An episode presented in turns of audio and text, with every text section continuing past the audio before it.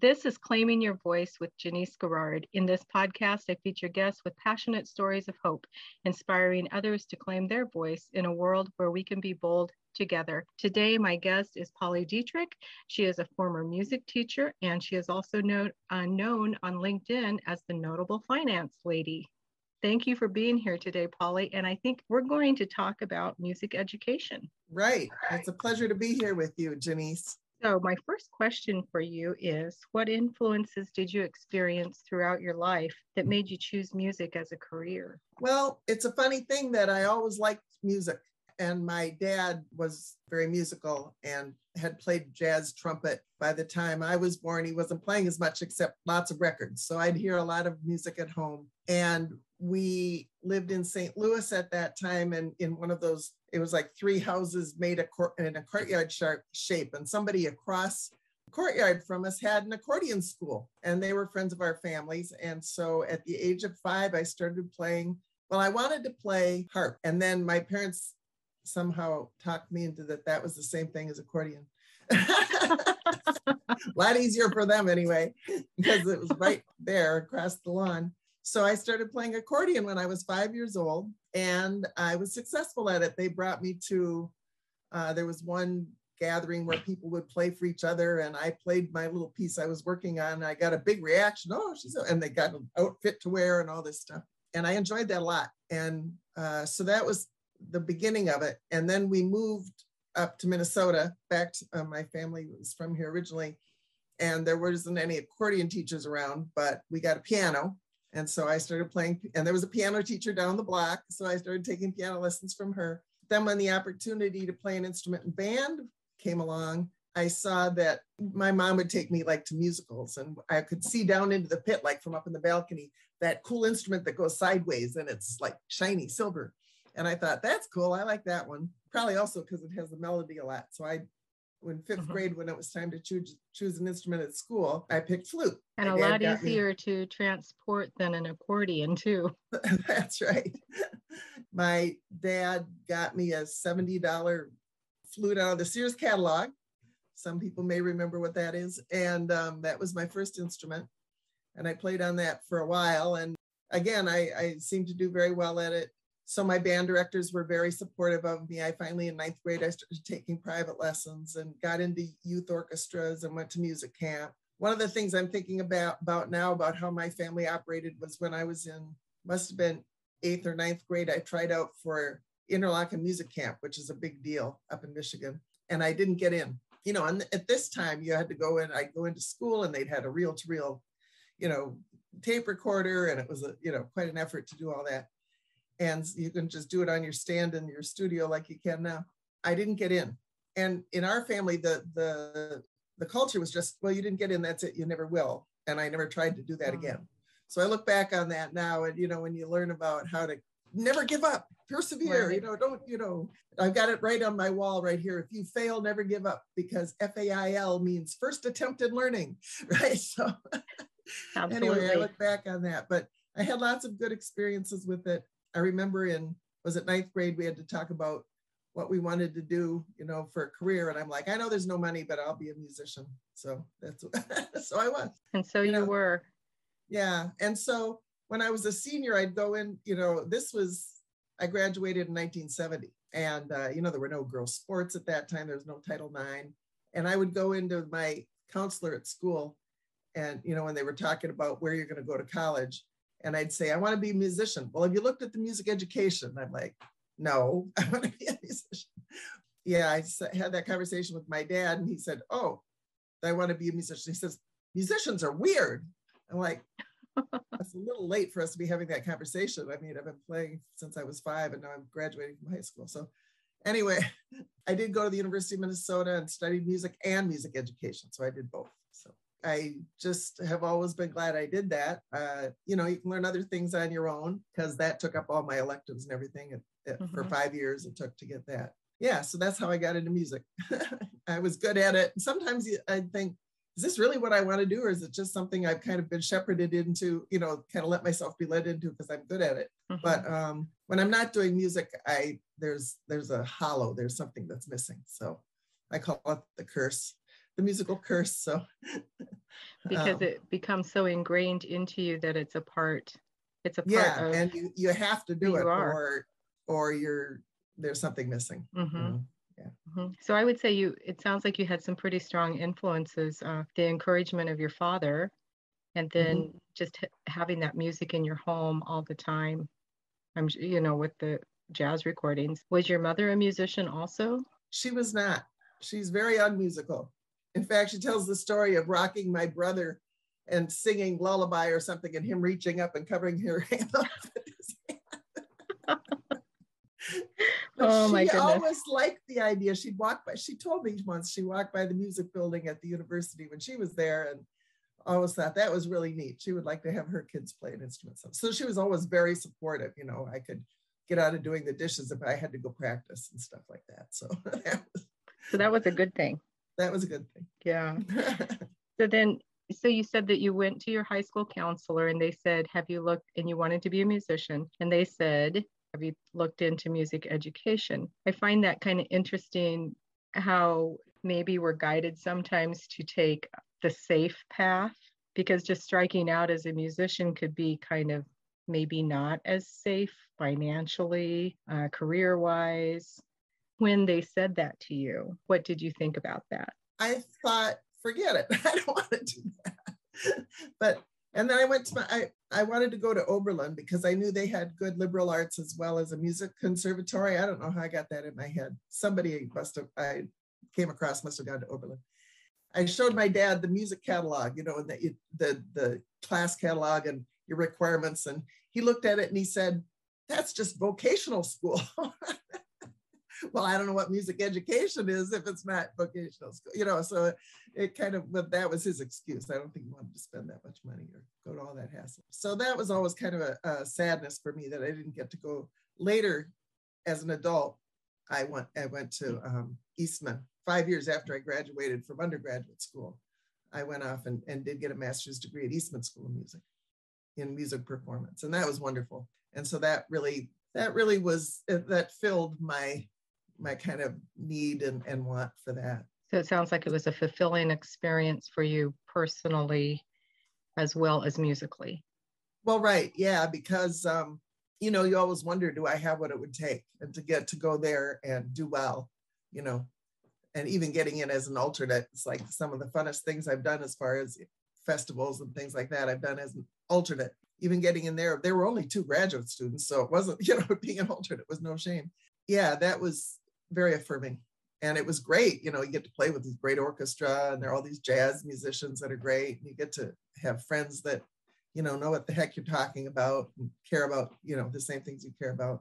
And then I ended up moving to New York City to study with the teacher I had met in between. Through him, I met my current husband. So now I'm married to another flutist. So who, you know, and we have that same kind of philosophy of music and school of playing and stuff. So your conversations are probably centered around music, music performance, music education. No, not really. It's more like, you know, somebody asked me like, oh, do you like to play together? I said, it's kind of like Beirut. You know, I said, flutists are very competitive.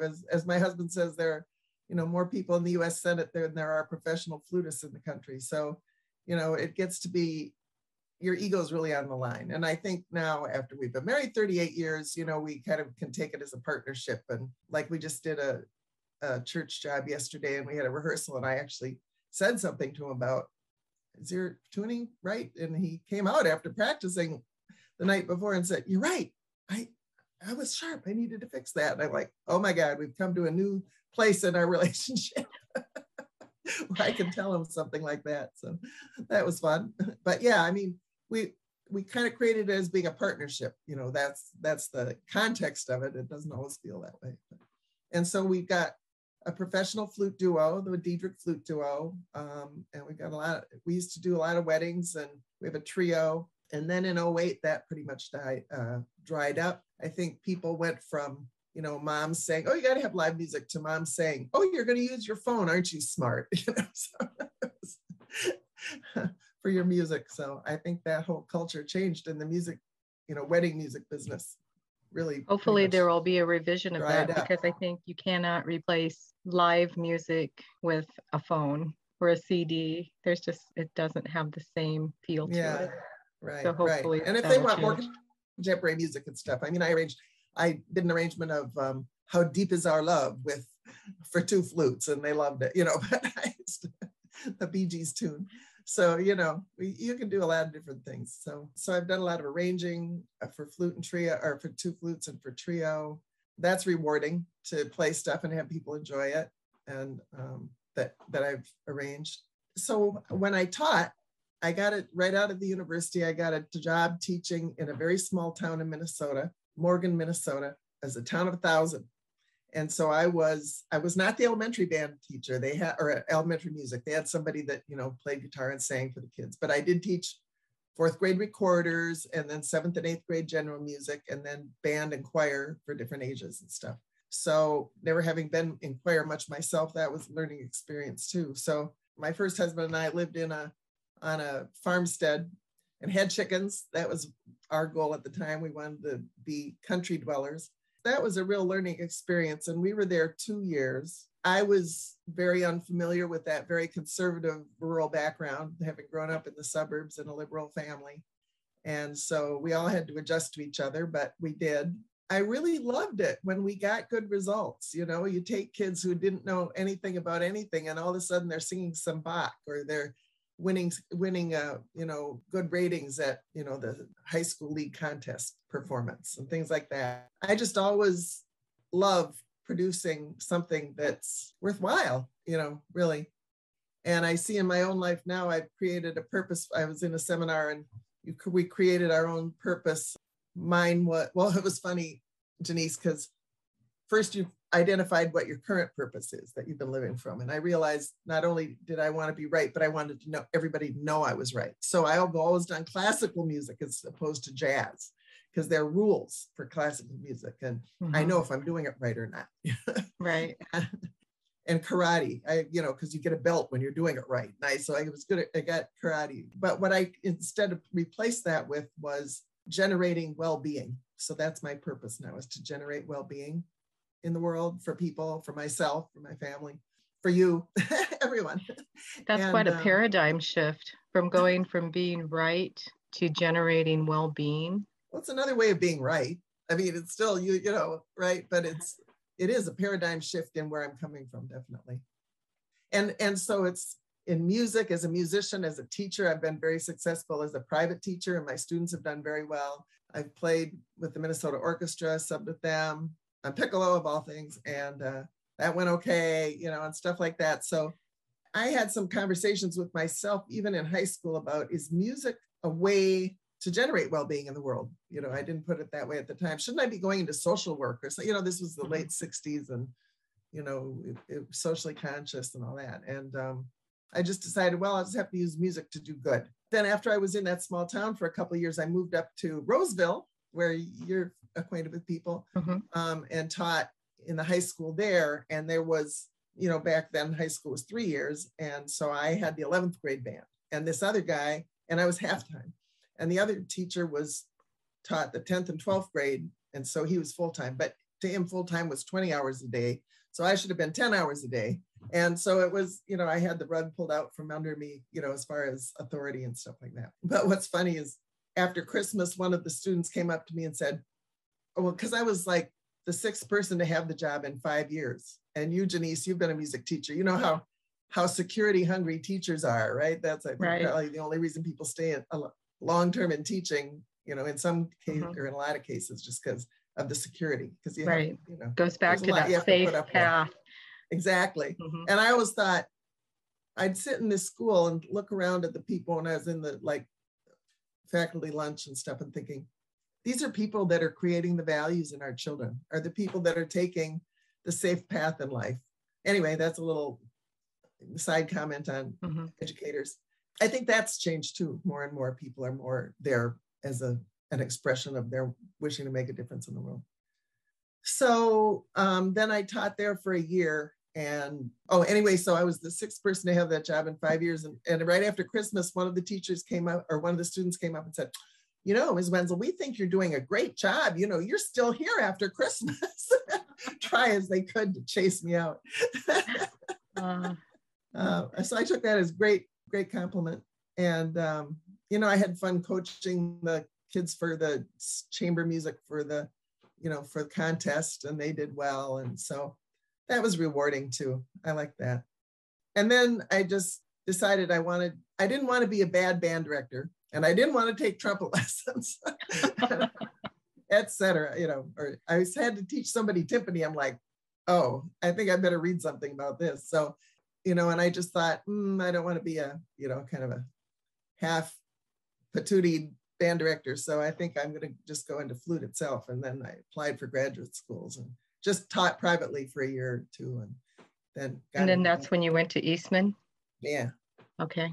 And it was interesting because at Eastman, to be into music education, you had to play an instrument well enough that you would get into Eastman as a performance student, or at least there was some requirement. I don't know if it was quite as much, you know, quite the same level as the performance students, but, you know, they had a performance requirement, which is a lot of the time people go into music education because they're afraid to try to make it in, you know, in music.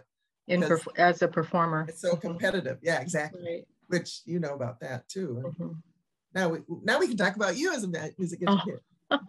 Well, I had another question for you. Okay. About when you're in public school, and I can comment on it also, but when you taught in public school, sometimes the level of performance, and I guess I'll just say it, is mediocre because we're working with students who are developing. And I think the challenge is to the listener, they think that the student after 1 year of lessons should sound like a professional.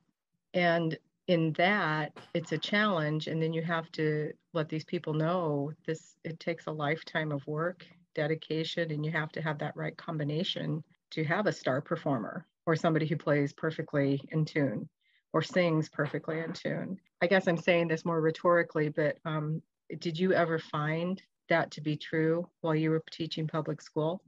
Well, I think I came into a situation that was pretty weak.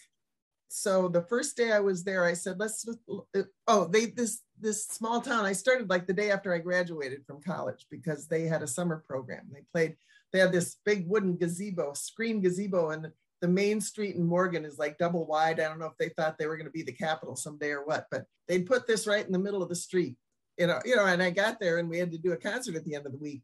So I got in there and I was like 22, not that much older than the students. And they were not all that, you know, this was still not all that much respect for women in authoritative kind of positions. I said, okay, let's start with the Star Spangled Banner. And they're like, you don't want to hear that. That was hard. They didn't want to start with that. So I really had nowhere to go but up. I was lucky that way. A funny story about that. I knew a band director where the Star Spangled Banner is like in the key of B flat on one side of the music, and then it's A flat on the other. So he gave half of his band the key in A flat and the other in B flat major, and had him play it at the first football game. Oh wow! So, and then after that, he gave him all the right side. So it sounded. Well, then that would make him only sound better every time. Well, he was a hero in the next town, time. Then. Only give a third of them the wrong one, and then keep then a fourth until finally they've all got the right side and they sound great. And everybody's going to be wow. Strategic planning on that. Yes, yeah. Yes, I never thought I had that much. Oh, and then there was an interesting when I got to Morgan. Also, so there was the summer concerts that we did I can't remember, some weeknight, in the middle of the main road, which there only was one main road.